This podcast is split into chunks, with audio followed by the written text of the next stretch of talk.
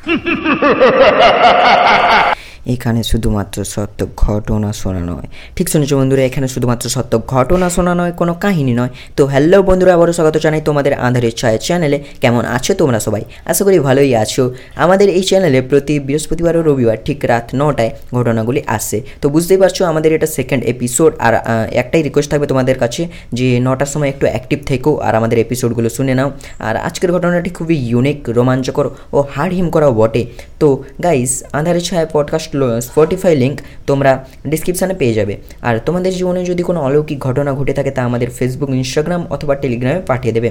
তো আজকের ঘটনাটি শোনানোর আগে তোমাদের কাছে একটাই রিকোয়েস্ট থাকবে আজ ঘটনাটা যদি তোমরা নিজের লাইফের সঙ্গে রিলেট করতে পারো, অর্থাৎ যদি ভাবো যে তোমাদের সাথেই এইসব ঘটছে এপিসোড চলাকালীন, তাহলে দেখবে ঘটনাটা তোমাদের কাছে খুবই রোমাঞ্চকর ও হাড় হিম করা মনে হবে। আর যদি হেডফোন ইউজ করো, তাহলে তো পুরো জমে ক্ষীর, তাই না? তো বেশি দেরি না করে আজকের ঘটনাটা শুরু করছি। আমি সুপ্রকাশ, শুনতে থাকো আজকের ঘটনাটি। তো প্রথমেই বলে রাখা ভালো, আসলে ঘটনাটি ঘটেছিল আমারই মা বাবার সঙ্গে। তো মা যখন আমাকে ঘটনাটি বলেছিল এবং যখন আমি ঘটনাটা আপনাদেরকে শোনাবো বলে হালকা অভ্যাস করছিলাম, তখন আমার গায়ে এক নয়, দুই নয়, প্রায় তিন তিনবার কাটা দিয়েছিল। তাই তোমাদেরকে বলেই দিলাম যে ধরে নাও এপিসোডটা শোনাকালীন, তোমাদের জীবনেই ঘটনাটা ঘটে যাচ্ছে। তারপর লাস্টে কমেন্ট করে জানিও অনুভূতিটা তোমাদের কেমন ছিল। তো আমার বাবা তখন কাজ করতো বারাণসীতে। মানে যেটাকে আমরা বেনারস বলি। মাও তখন বাবার কাছে থাকতো। তখন বাবা মা একটা ভাড়া বাড়িতে থাকতে শুরু করল। বাবা সকাল থেকে ডিউটিতে বের হতো ও সন্ধ্যা সাতটার দিকে বাড়ি ফিরে আসতো। বাড়িটা ছিল দুতলা। বাবা মা থাকতো একতলার রুমে। নিচতলায় দুটো রুম ছিল, একটা রান্নাঘর আর একটা বেডরুম। মার প্রথম থেকেই রুমটা পছন্দ ছিল না এবং কেমন কেমন লাগতো, প্রায় দশ দিন কেটে যাওয়ার পর মার সাথে বিভিন্ন অস্বাভাবিক ঘটনা ঘটতে শুরু করল। মা রুমে একা থাকতো, মা প্রতিদিন দুপুরে ঘুমোতো, দুপুরে যখনই ঘুমোতে যেত, মা শুনতে পেত নুপুরের আওয়াজ। কেউ যেন নুপুর পরে ছুটে যাচ্ছে, মা যখনই ঘুমিয়ে থাকতো মনে হতো মায়ের গলাটা যেন কেউ চেপে ধরে রেখেছে। মা এইসব ঘটনা রোজ বাবাকে বলতো, কিন্তু বাবা বলতো ধ্যাত এইসব ভূত টুত আবার হয় নাকি? সবই তোমার মনের ভুল। আবার মা যখনই রাতে ঘুমোতে যেত, তখন দরজায় দু তিনবার কেউ টোকা দিত।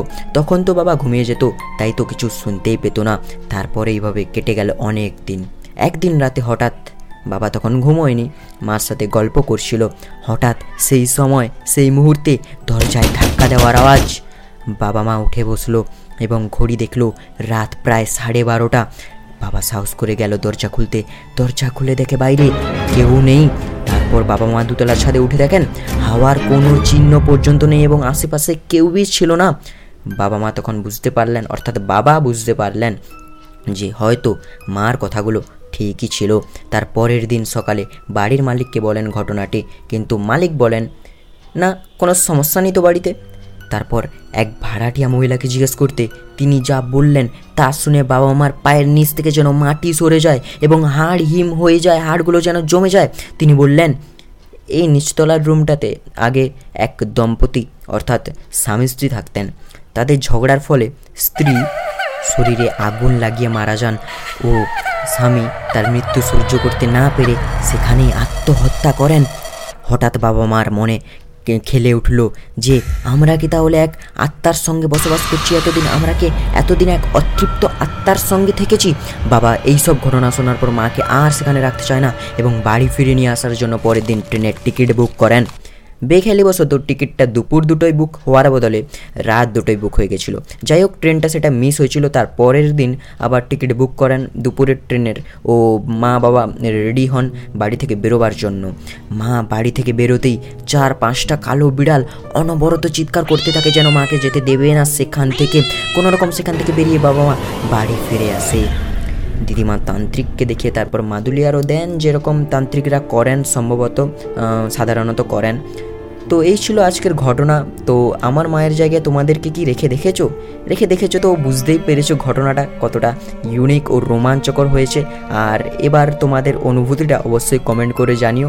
আমার মা বাবাকে রোজই বলতো, বাবা, বিশ্বাস করতো না। অথচ মার সাথে এইসব ভয়ঙ্কর ঘটনাগুলি সব সময় ঘটে চলতো, রোজই ঘটে চলতো, অনবরত ঘটে চলতো। যাই হোক, বাবা মাকে নিয়ে চলে এসেছে। না হলে সেখানে অনেক কিছু ঘটে যেতে পারতো, কারণ অতৃপ্ত আত্মা নিজের মনের বাসনা পূরণের জন্য সব কিছু করতে পারে। তো যাই হোক, বন্ধুরা, তোমরা তোমাদের অনুভূতিটা কমেন্ট করে জানিও। তোমাদের ঘটনাটাও কেমন লেগেছে সেটাও ফিডব্যাক অবশ্যই দিও। আর ঘটনাটা ভালো লাগলে অবশ্যই একটা লাইক করে দিও। চ্যানেলটাকেও সাবস্ক্রাইব করে নিয়ে পাশে থাকা বেল নোটিফিকেশান অন করে নাও আমাদের প্রত্যেকটি ঘটনা পাওয়ার জন্য। আর রিকোয়েস্ট থাকবে তোমাদের কাছে বৃহস্পতিবার ও রবিবারে রাত ঠিক নটায়। তোমরা একটু অ্যাক্টিভ থাকবে আমাদের এপিসোডগুলো দেখার জন্য এবং দেখবে। আর সত্যি রোমাঞ্চকর এপিসোড আমরা তুলে ধরার চেষ্টা করব। আর তোমাদের জীবনের, অর্থাৎ তোমাদের রিলেটিভসেরও যদি জীবনের কোনো অলৌকিক ঘটনা ঘটে থাকে পাঠাতে পাঠাতে ভুলবে না, সেগুলো আমাদের সোশ্যাল মিডিয়া সাইটসে যেগুলো আমরা ডিসক্রিপশান বক্সে দিয়ে রেখেছি, যাও সেখানে গিয়ে পাঠাতে পারো তোমরা। তো দেখা হচ্ছে তোমাদের সঙ্গে পরের এপিসোডে ভালো থেকে তোমরা সবাই, ততক্ষণের জন্য বাই